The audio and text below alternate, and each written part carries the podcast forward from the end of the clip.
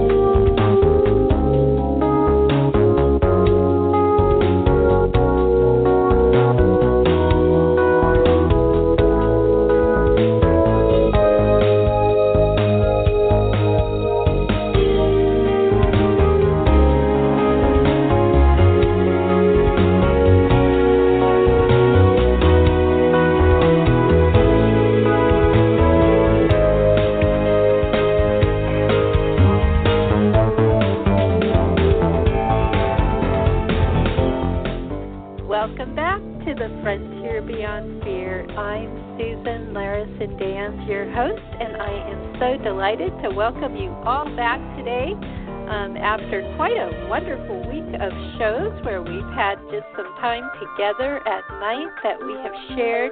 And then today, as I have been telling you all week, we are just looking forward to talking to a guest that I'm about to bring on the line in just a moment. Gail Rex is going to be with us today. And let me tell you a little bit about Gail. As my listeners know, I spend a great deal of time in the Pacific Northwest exploring and appreciating and communing with the earth, and that has become a part of my practice, and it is a part of my daily life. And so Gail's book very much touched my heart. Her new book is called Earth Acupuncture: Healing the Living Landscape. And Gail talks about a vision that she had of a nuclear power plant near her home on the Hudson River, and how she was guided into a remarkable relationship with the land, using what she had learned through Chinese medicine, using the innate knowing, the connection, the intuitive connection to Native American shamanism, and also her knowledge of that as well. And Gail is an active acupuncturist. She's an author. She's an editor. She lives in Vermont. She is a graduate of the University of Pennsylvania and the Tri-State College of Acupuncture. She has a previous book, Wood Becomes Water: Chinese Medicine in Everyday Life. And today we're really going to talk about how the earth is alive. And we have talked about this before, and it's a wonderful way to guide us into next week, which is Earth Day, although I would remind you every day is Earth Day. And Gail will teach us that as well. And so I am just so delighted to bring Gail Rex on the line. Welcome, Gail. Hi, Susan. It's great to be here. Oh, well, I am just so happy to be talking with you. And I will tell you right at the outset, I relate very personally to your story, not only because of my relationship with the earth, but also because I grew up in Colorado near something called Rocky Flats, all of us who lived in that area, which also was known for contaminating the land. And so as I was reading your account, I couldn't help but think about, you know, and so many of us live in areas. In fact, now I live in Oregon, which also has its issues that have been discussed. And so I think no matter where we are, and this show reaches people internationally, even to Japan. And by the way, my heart goes out to those of you in Japan. I hear that there was an earthquake, another one in southern Japan over 6.0, I think it was 6.4, something like that. And so, you know, we're all dealing with this. And what about the ocean and Fukushima? So there is so much that you have to say here that touches us no matter where we are. So thank you. Well, thank you. It's great to be on the show. Well, as we launch into this, Gail, I think it would be best for you to just tell us, how did this happen? Well, first, tell us about who you were when this first came about. What was your training? What were you doing at the time? And then how did this vision that you had come about? Okay. Well, when this all began, I had already been an acupuncturist for about 9 years, and I was in practice in upstate New York. And I was also an active meditator with a solid daily practice. So I was very used to tuning in with the greater intelligence around me. Yeah. However, I was not used to having actual visions where things that I wasn't seeking came to my mind. Yeah. So it was quite a surprise when I was sitting at a meditation seminar one day, and I began to see images in my mind that were unrelated to what I had actually been consciously thinking about at the time. So what I began to see was this stretch of the Hudson River that was near my home, this kind of zigzag part of the river, and I saw it from a very high angle, like a bird's eye view. And then I saw the nuclear power plant that sits there, and out of it was coming this like volcanic red, orange, fiery fingers that stretched into the river and into the river bed beneath, and it was like looking at a wound. Yeah. And I understood that I was, in fact, looking at a wound, and the river was showing me that it was wounded from this power plant. And then I heard this voice that said, what you are given to see, you can heal. Work with the hills. And then it was all done, and I was back in the room in this meditation seminar, shaking, thinking, what just happened to me?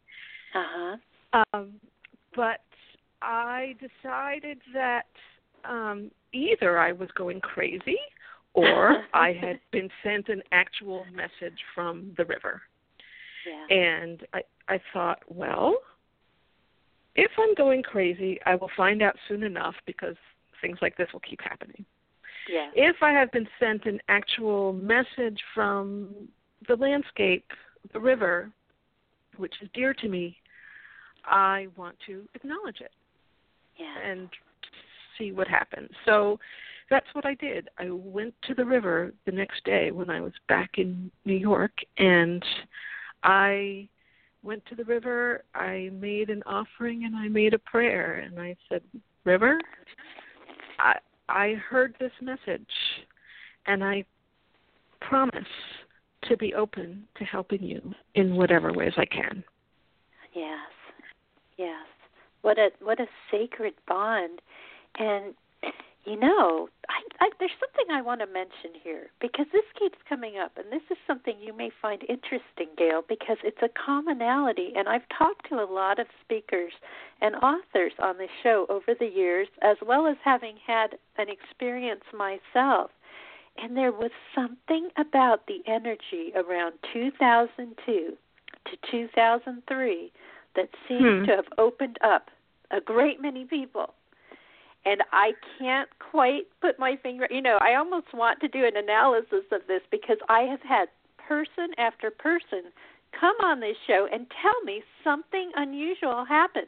And actually something unusual happened to me during that period. In fact, exactly when you had your vision, I was having something that led to my own spiritual emergence. And so I don't know how what it means, and also part of my experience was feeling a oneness with the earth. It wasn't, you know, I didn't feel like you did, but it was the earth figured into my experience, and at the time I wasn't as open. So I just want to mention this because I don't know what the energy was, but could it be that the earth itself was reaching out to us?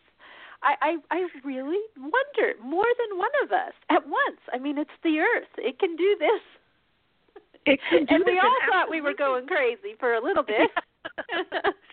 I do think there are times when you know, the lines are just more open, whatever that could be. Perhaps, you know, someone who's an astrologer would have an astrological understanding and explanation for why that would be. Perhaps someone who's a geologist or even a, you know, astrophysicist might have a different explanation. But it does seem that there are times when either people are more open or just the windows between the beings are more open.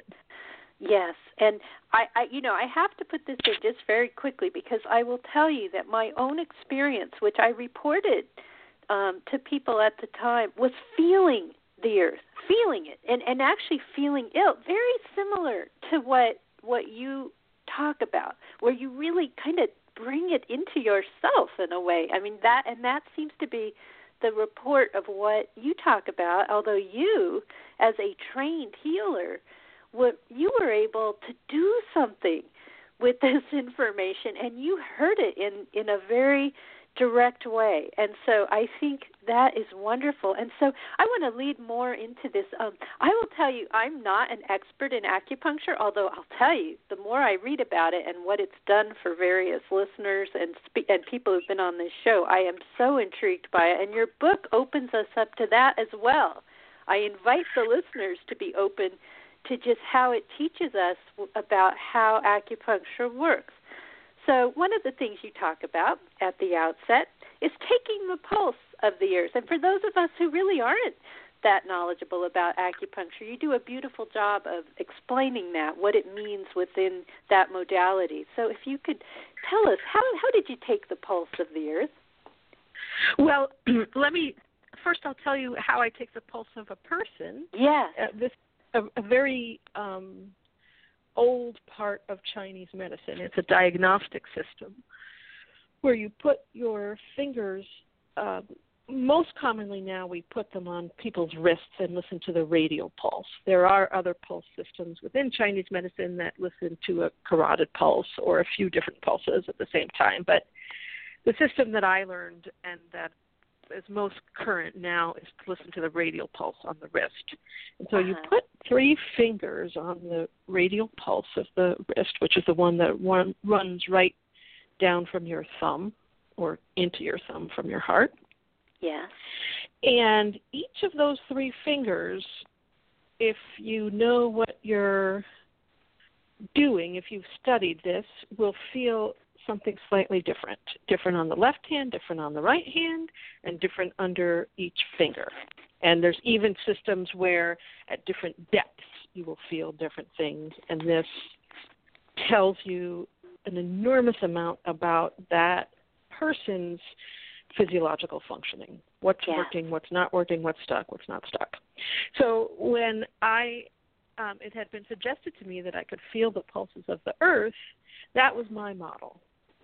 And I had a system for identifying where my fingers would go, where I would listen to the pulse, where this pulse might be found. So I had a system that had been recommended to me of listening to a pulse 3 miles and 6 miles and 9 miles away from the power plant.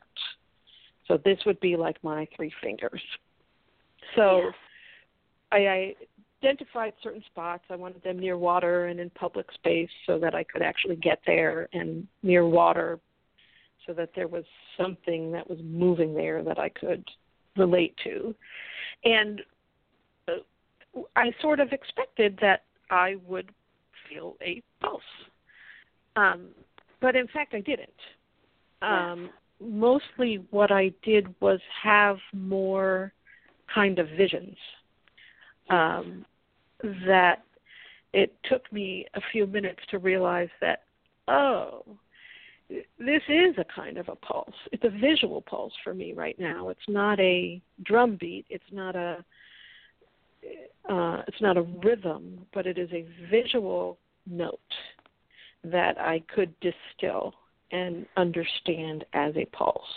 So this one is weak and thready, like a pulse. This one is bounding and superficial, like a pulse. So I began to relate to what I was seeing in my mind's eye, and then I would translate that into the pulse terms that I knew. Yes. You know, something I want to incorporate into this, because I felt that it was very beautiful, and again, not totally, I'm just so intrigued by what you're sharing. You know, your book, Gail, has a dual purpose, because you really are sharing with us the beauty of Chinese medicine, and I think many of us perhaps haven't been exposed to that. And there's something that you said about asking and listening, giving and receiving, and how you said to the river, are you in pain? I love that. In fact, it makes me feel emotional, as if I can feel it. I can, you know, just in that question, treating the earth, the river, as sentient. I can't emphasize that more, how you completely accepted this river and this expression of our planet as a living, feeling entity. I did, and that part, the river itself, that came naturally to me. I loved that river. I lived close by to it, and I think all rivers have their unique beauties, like individual people, and the Hudson just has always really spoken to me with its beauty, and so I found that I did already think of it as a being in a way. Yeah. So the kind of assignment to help it heal didn't itself seem strange to me. What did shock me as I began to do this work, what really, really surprised me is that the whole landscape seemed to respond like a living being. It wasn't just the river. It was the mountains. It was the dirt. It was the very air that was answering back to my questions. And I can't tell you how much this shocked me, because I had always thought that this was a metaphor. When people say the earth is alive, or the earth is our mother, or the earth is a being, I thought, But the more I did this work, the more it became exactly like the human beings that I work with every day in my practice. I mean, the language was different, because the earth doesn't speak English, but the patterns of relationship and the things that I was learning were so similar that it ceased to be a metaphor for me and just became a literal fact. Yes. You know, just for listeners who may never have seen this river, this is the river many of us are familiar with, the Last of the Mohicans and that story. And so many, you know, anyone who's studied, and you talk about the history of the river and how it changed. And there's a part where you talk about, I wrote this quote down, the land felt resigned to being used. That's a quote. And how it was like the whore with a heart of gold, as if, you know, and this I'm sure can apply to all of the earth. But yes, those who don't know this river, you know, maybe we think of it as being polluted now, because we think of it being very industrial, or, you know, having, I've personally led a very simple life and haven't traveled everywhere like to the east. I've been in the west a good portion of my life. I've been different places, but not there. And so I think of Last of the Mohicans. And part of your experience with this river, Gail, is you talk about this old woman in a rocking chair and how it relates to time and the river. And I wonder if you can help us to understand the river even more over time through that image you were given and how it came to you. Yeah, that image was the very first pulse that I took of the river. And I had identified the spot and was sitting there, as I mentioned, waiting to hear something or to feel a beat. But instead, what I saw was this vision of this tiny, very frail, old, brown-skinned woman in this rather large for her body rocking chair, this kind of creaking back and forth, and forth. And I saw this woman as she was remembering her life, remembering being a young child, running by the riverside and laughing, and watched her grow older and saw then her mothers and grandmothers behind her, children and grandchildren in front of her. And I understood that this woman really was in many ways like the river, ebbing back and forth with the tides. The Hudson is a tidal river, so the tides from the Atlantic Ocean actually wash up the river twice a day at high tide, and then it changes the whole current. So then the current's running upstream, and then twice a day the tide changes and the river runs downstream. And so that ebb and flow was just like this rocking chair, and this, but this weakness. This had been going on for so long, and millennia ago, and even up till just probably 500 years ago, maybe 800 years ago, this is what the river did. And as people began to populate that region, the native peoples worked and lived in harmony with that ebb and flow of the river.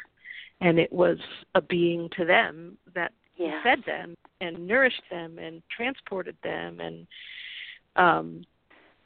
as the Europeans began to settle there, for them the river became really a vehicle. It was a place of resources, fish that they could take, and a place that could take all their litter. You know, they could dump their trash into the river. And as they began to build tanneries and other kinds of brickworks and forages along the river, then they would dump the effluent from those factories into the river. And it was the place of the very first steamboat voyage. So it was kind of, in many ways, the birth of the Industrial Revolution. And thereafter, belching smokestacks, and the Erie Canal connected that river to the west. So then there was a bunch of industry and the railroads going back and forth. And, you know, over time, this river became just a conduit for the people's stuff. No longer a being in its own right. And I can't help but feel sad about that truth. I feel it too. I feel it about multiple rivers, Gail, as other rivers I have known, you know, and even where I am now, I'm by the great Columbia and its tributaries. Every day, I mean, often I see rivers here where I'm at, and one is very polluted, actually, a smaller one. I mean, I think we can all relate to this, and how it generalizes to the land near us. And yet we know of your river. There's a ancestral wisdom of your river in particular. And I think that I really do believe the tale of the Mohicans, for one, has carried that river to many of us, and we do hold it dear. And we feel it's as if that whole tale is symbolic of the river, too. The last of the... It is. It's so sad. It's the same thing. But we can revive it. It's the key. We can revive this earth. And that's where we need to turn it around here. And that's what I love about what you share. Now, one thing, again, as I'm learning, as I go along about Chinese medicine and finding this just so interesting, I know that many of us are called in different ways to new things, and this is how spirit works in unusual ways. And I find it very interesting. Talk about the different organs of the body, and you map those to the river. And I wonder if we could step through some of that, because I find it fascinating. For example, the kidneys, how you map that to the river, and we can work through different organs and how they relate. Okay, we can. There's a lot of Chinese medicine theory in there, so you say it interrupt so simply. Me. Oh, and you know what? I'll even help you because I'll tell you what jumped out at me, and then I'll let you reflect on what I saw. For example, I'll go right from my notes, which are simple. The kidneys. I wrote down sense of purpose, will to fulfill destiny, yin and yang. So work with that for us. Those are real easy to approach concepts, and the kidney. So in Chinese medicine, the different organs are responsible for many different functions in the body, mind, spirit of the person. So the kidneys themselves are, we say that they contain the ancestral energies that each of us comes into the world with. So the kidneys carry this energy from our past. And some will say maybe it's the DNA or it's the moving energy between the two kidneys that gives rise to the DNA. And so there are two kidneys, and in most systems of Chinese medicine, we look at kidneys as a yin kidney and a yang kidney. They're together, they are a complement pair, but they each symbolize this great duality of yin and yang that is kind of at the heart of Chinese thought, which is the yang part is the effervescent, energetic, out-moving, outward-going growth factor. And the yin is the consolidating, restorative, resting, quieting, meditative factor. And so what I found when I was taking my pulses is that, in fact, one of the pulses, that old lady pulse that I talked about, was a really good kidney yin pulse. It was contemplative. It contained those ancestral energies, the whole sense of past, and which is related to the future. It's the destiny. It's what does this one being, what is the part that this one being is going to play in the continuum from past into future. So that's what we look at in the kidneys. Yeah. And the kidney yang is what we call the life gate. It's where life bursts forth and bursts into being.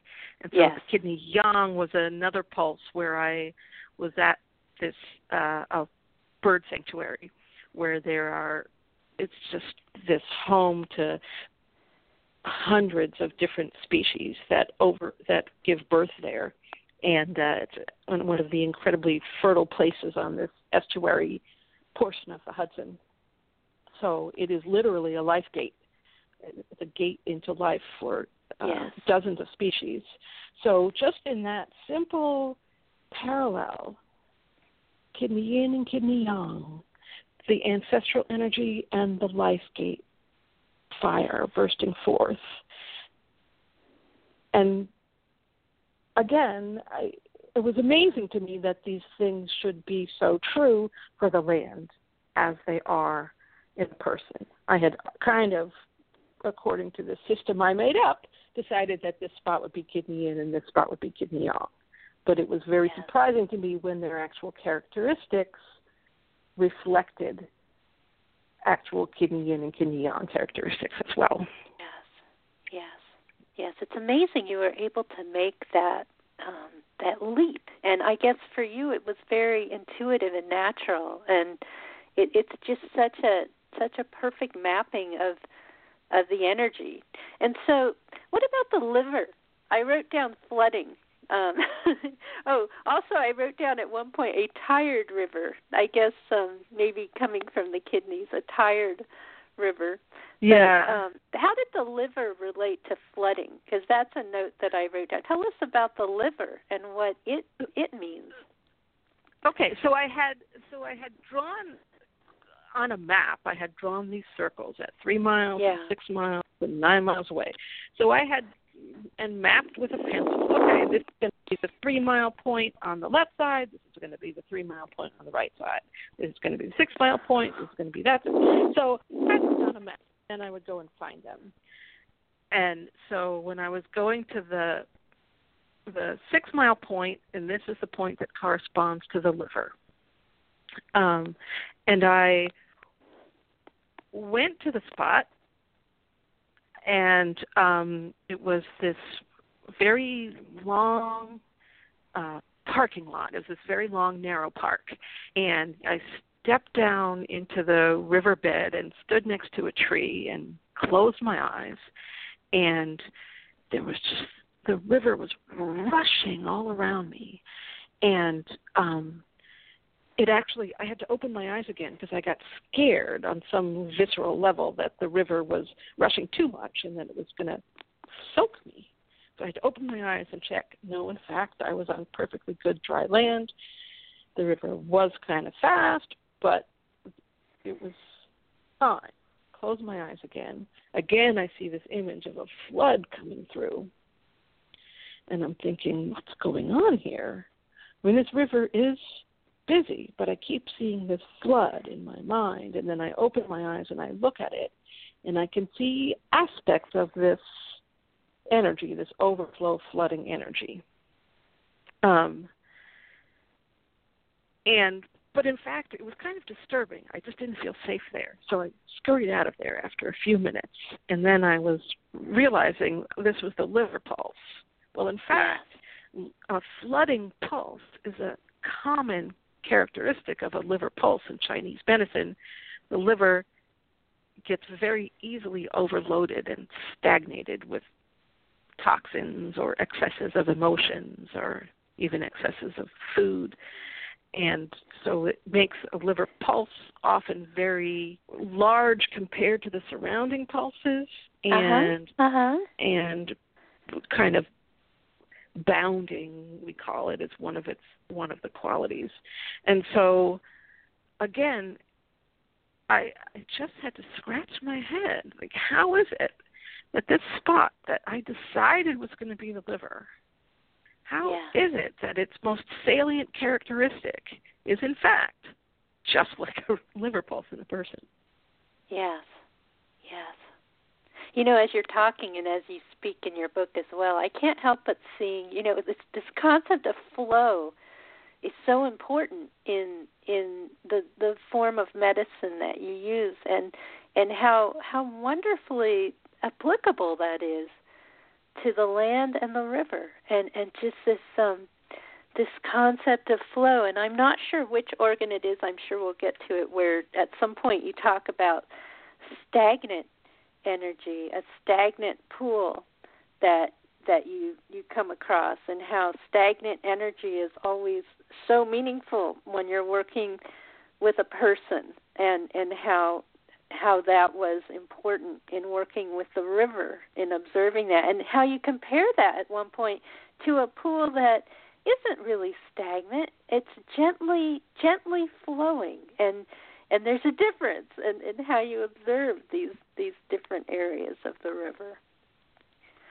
Yeah, well, stagnancy is so that is a lack of movement. In Chinese medicine, movement is kind of equated with life, right? When things are alive, they are changing. Yeah. And if things are stagnating, there's less opportunity for positive growth.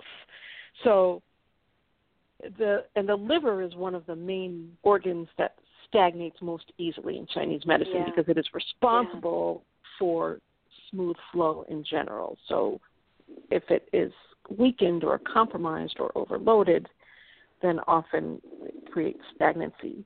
And what I noticed about the Hudson near the nuclear power plant is that it is entirely stagnant right there. It's hard to describe in words to people who don't know the river, but I'll see if I can lay it out for you. So the Hudson is 315 miles long. It's a long river, but there is a portion of it that is of kind of narrow canyons. It's hemmed in by, well, what we call in the East mountains, but to Westerners, you know, they're little hills. But they're the Hudson Highlands. There are these mountains that through which the river runs in a gap.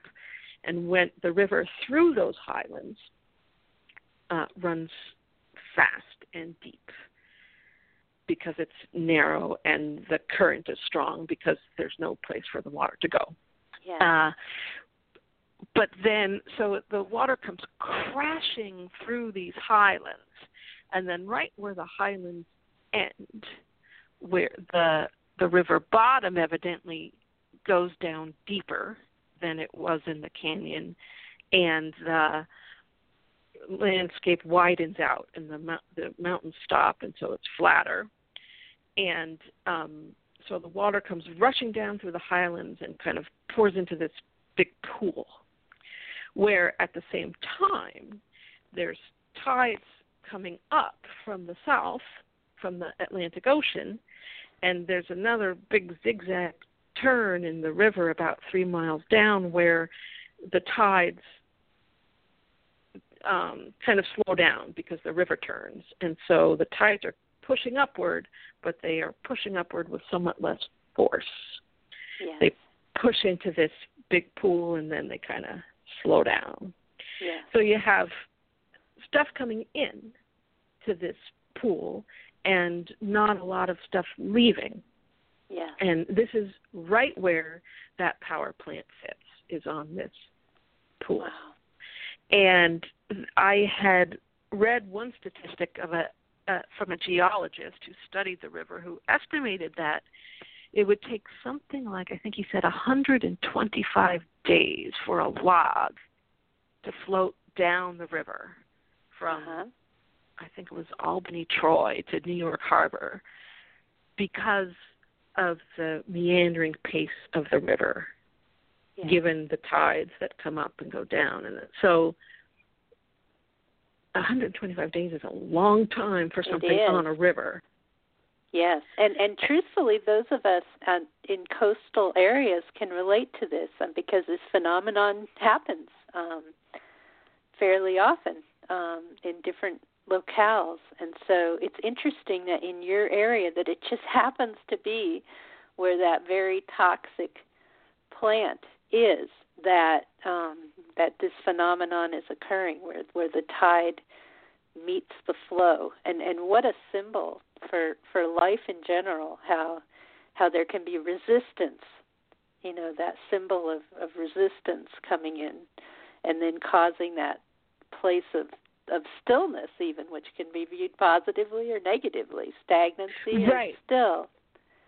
Yeah. And so when the toxins are pouring out of that power plant, they sort of just accumulate there. There's not really too many places for them to go.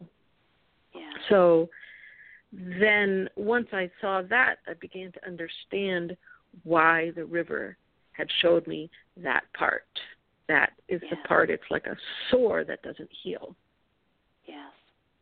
Let's talk about the spleen. I am fascinated by this concept. You know, there's an organ that most of us don't know a whole lot about, although we know that when it's injured, that is a very, you know, you always hear if someone's spleen is injured in an accident, that's a very serious thing, and how it has to do with transformation. And I find that, and also caring and worry, that if you're worrying in an imbalanced way, somehow that's related to the spleen. How did you apply that to the river? Well, in Chinese medicine, the spleen plays a very large role, right? In Western medicine, it's true, we don't think of it that often, but Chinese medicine... Well, until it's injured, Until it's injured, yeah. In Chinese medicine, it's considered the main digestion organ, and it's the official of transformation and transportation, meaning that the food that goes into your stomach, it is the spleen's energy that transforms that food into various grades of qi, of energy, and then moves it around through the body to the places where it needs to go to mix with other kinds of qi, that, for instance, the air you breathe in or your ancestral energy in your kidneys. So the spleen is another main source of where we get our qi from. It gets it from food. And on the river, the spleen pulse point was just this beautiful little laughing rivulet that I just seemed like a cheery little stream in the middle of absolutely nowhere. Yeah. And but it had this very it seemed to be running a little too fast. Yeah. In Chinese medicine, it's a very common characteristic of a spleen pulse. We say that it's slippery when it's a little sort of mucusy, for lack of a better word. Or one of my teachers said, like pearls in a dish of snot. It's like this very semi-solid rush that goes by your fingers, and that's sort of what the river felt like at that point. And the characteristics of the spleen in Chinese medicine, in addition to doing the digestion and the transportation, it symbolizes on an emotional level attention and caring. It's that kind of surrounding other things and giving them space to be who they are. This is like archetypal feminine energy, mother energy, is taken care of. But the spleen, when it's out of balance, it can lead to over-caring and over-worry. So that sort of clinginess or intrusiveness or worry, over-worry about the people that you care about. It's a kind of like food over-ripens, right? It's ripening is good. Caring is good. Not over. Right. Too much, you get rotting and you get putrefaction. So the spleen pulse that I found, it wasn't putrefying, it wasn't rotting, but it was definitely transporting things a little quickly. It was not completely stable, it felt. Yes. And I know at some point you brought another person to partner with you in a way in exploring this river, and something he said had to do with joy, which there was this wonderful quote. Let's see if I had it. Something about, I think it was like maybe joy that the river had, and this related to the heart, that the heart is related to joy. And I know we're going to run out of time. This is such a wonderful topic, and you know, the show is going by so fast, and people are certainly responding. I thank you, Blog Talk Radio. I see that we're getting as high as number 2 under live shows on the front page, and so this is a topic that people are interested in, and it's wonderful. Okay, so there was a place where, you know, I made a note about the heart, about being at peace with oneself, you know, that assessing the heart. How much at peace is this river with itself and or the earth? Yeah, and so again, this is the Chinese medicine model of the heart, which in addition to doing those specific tasks like pumping blood around and keeping the rhythm of the body, the heart in Chinese medicine, we say, houses the spirit. It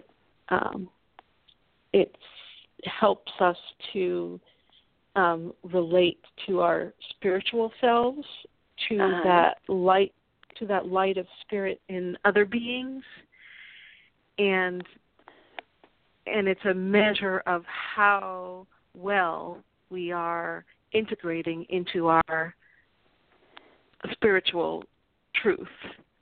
Yes. Because the heart pulse, I see we are running out of time, but I just will say that the heart pulse was pretty downtrodden. That was the whore with the heart of gold. Yeah. Yes. Yes, that's it right there. That's where I got that quote. Yes. And what a beautiful analogy that is. And just this feeling of having been used and yet keeping that there's an innocence at the core there, you know, when you talk about that image, as if it can never be taken away, no matter what we do, there is that gold at the center. Mhm. Yeah. And I think that it was really at that pulse point, that heart point, where I began to see the earth in this way, downtrodden, but also with that gold at the core that can't be taken away, that I really understood that for all the destruction that is happening, the remedies that we humans can offer are in some ways very simple. I mean, in addition to the grand gestures of stopping the pollution and the destruction, but just to remember to respect the earth that we are living on, to say thank you when we take something from the earth, if we're gardening, to make offerings to the earth. Thank you for nourishing these seeds and for giving us food. Yes. And that what I said is that those simple rules are things we teach our children, and we expect them to please. Before you take something, you ask permission, and you say thank you when you're done. And that somehow those so elemental rules of behavior we have forgotten to consider in our relationships with our planet. But that this is easy. We can all do that. You can say a prayer of thanks when you drink pure water and eat your good food. You know what I love about this? Yeah, Gail, it makes it less abstract for us. You know, we're taught so often, you know, you need to protect the earth. Maybe we're trying to teach our children or our grandchildren to honor the earth, although a lot of times they intuitively can feel it. But it's this notion of the giving and the receiving. And the other thing that came to me just now when you think about the heart of gold is that this earth, even when we are using her badly, she still nurtures us. You know, and I would say we are loved by the earth. I mean, we are a part of the earth, inseparable. And you know, there's that dichotomy, and that we can get back in partnership, like you say, the giving and the receiving consciously. Yes. Yeah, and it feels much better when you do that. Yes. It feels much better to be in right relationship. Yeah. Yes. Yes. And maybe you can explore that even more, this notion of balance and how we find more balance ourselves when we treat the earth in this way, when we approach the earth in this way. Yeah, well, I think of it really, it's right relationship. It's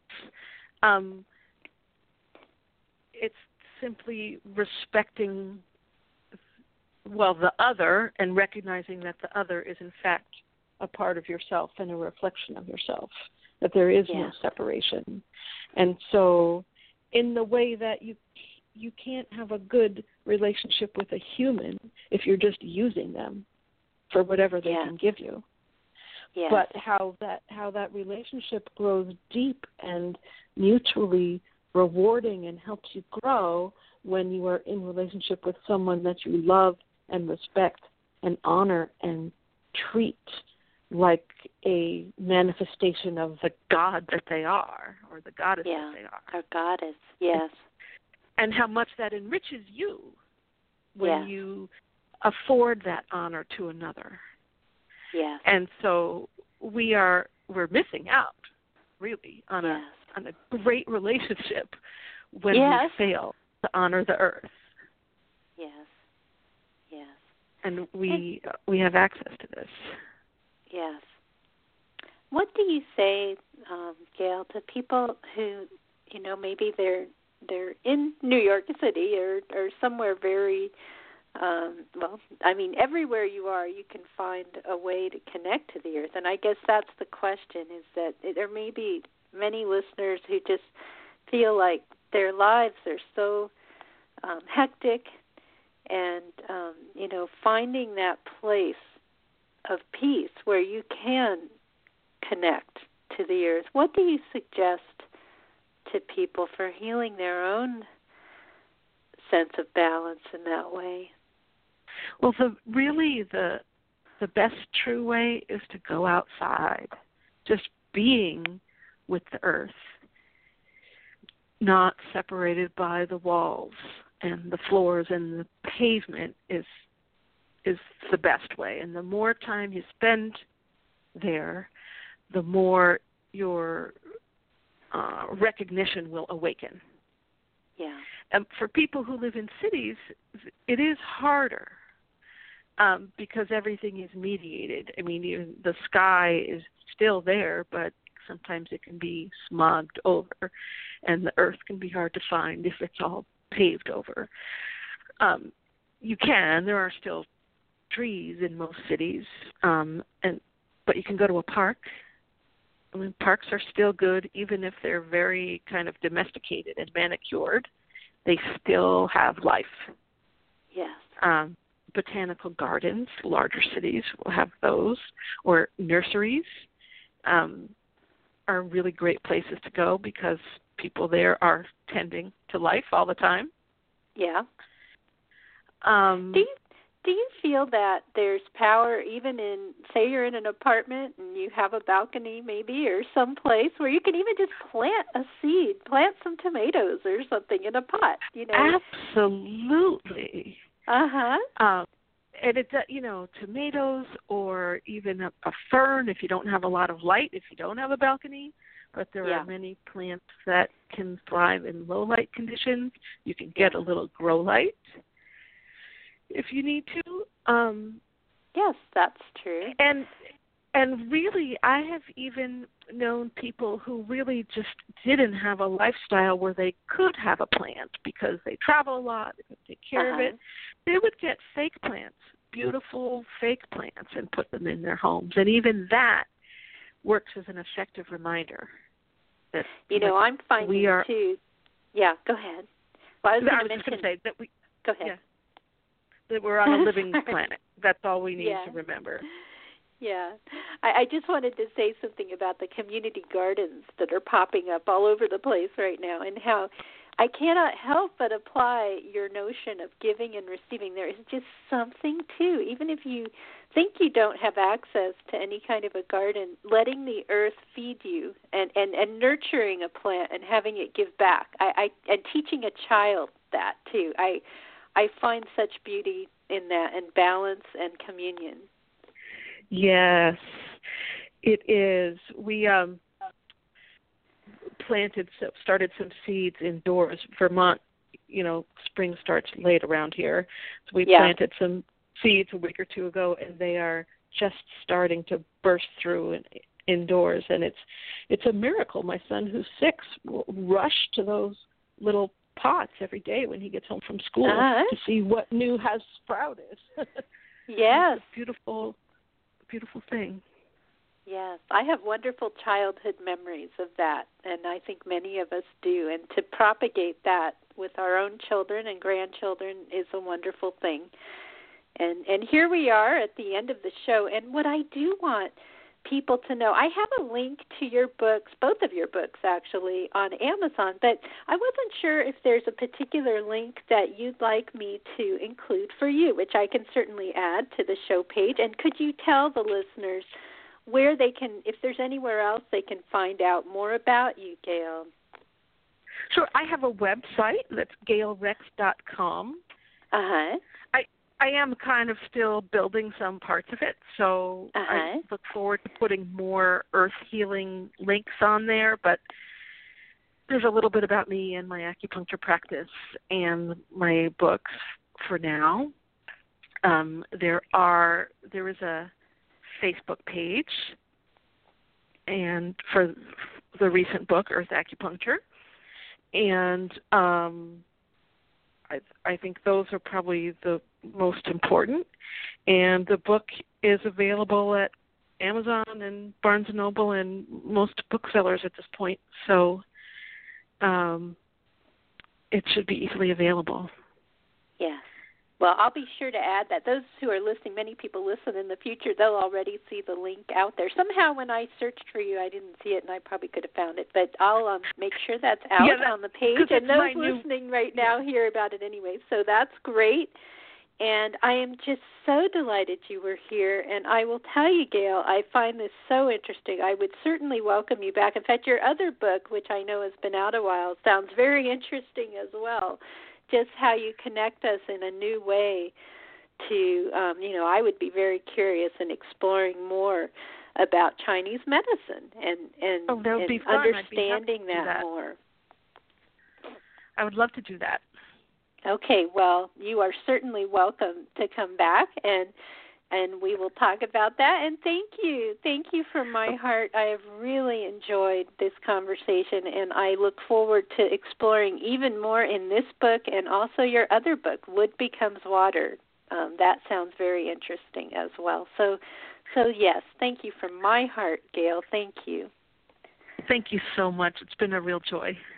All right. Well, you take care. Enjoy your afternoon, and I hope to talk to you soon.